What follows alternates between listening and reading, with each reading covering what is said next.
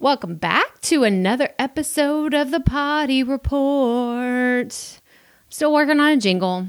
Have not come up with a jingle. But after yesterday's episode, you know, we're just kind of talking about why I created this podcast. You know, I wanted to tell you a little bit more behind the scenes of what I do in my podcasting world, like my universe over here in Profit Land.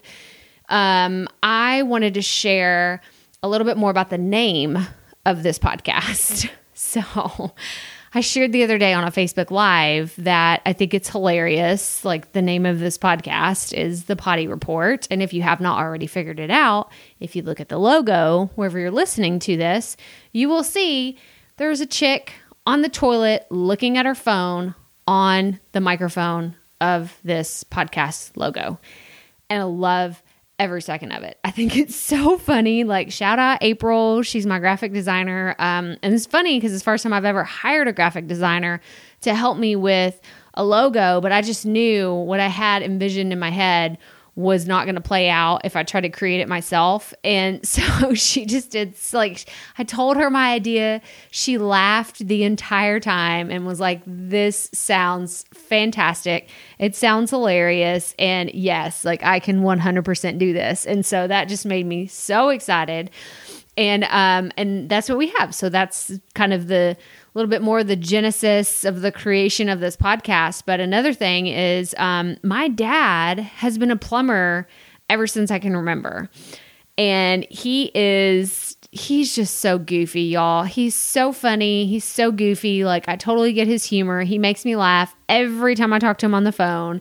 He just always makes these just goofy jokes. Like they're beyond dad jokes, right? Because everybody knows the dad jokes. Like he is just so far beyond. Uh, he just he cracks me up so much. So I love the idea of tying in.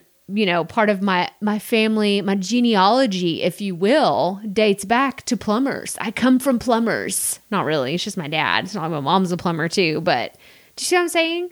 That's why, like this is a multi-layered naming of this podcast. And i just i love it. I think it's hilarious. You're probably like crystal this is way too much. I don't even care that much about the name. I'm glad you love it but i don't i don't really care. Just give me some podcast information.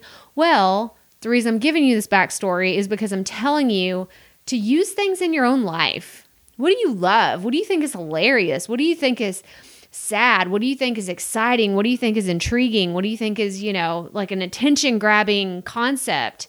Use those for your podcast and whatever you do because the more you can have a personal touch to it, I just think it's the better like everyone's going to be more invested in what you have to say and what you're doing and why you're doing it. So, that's my tip for you today. So, as always, remember, keep it fresh, keep it fun, and just keep going.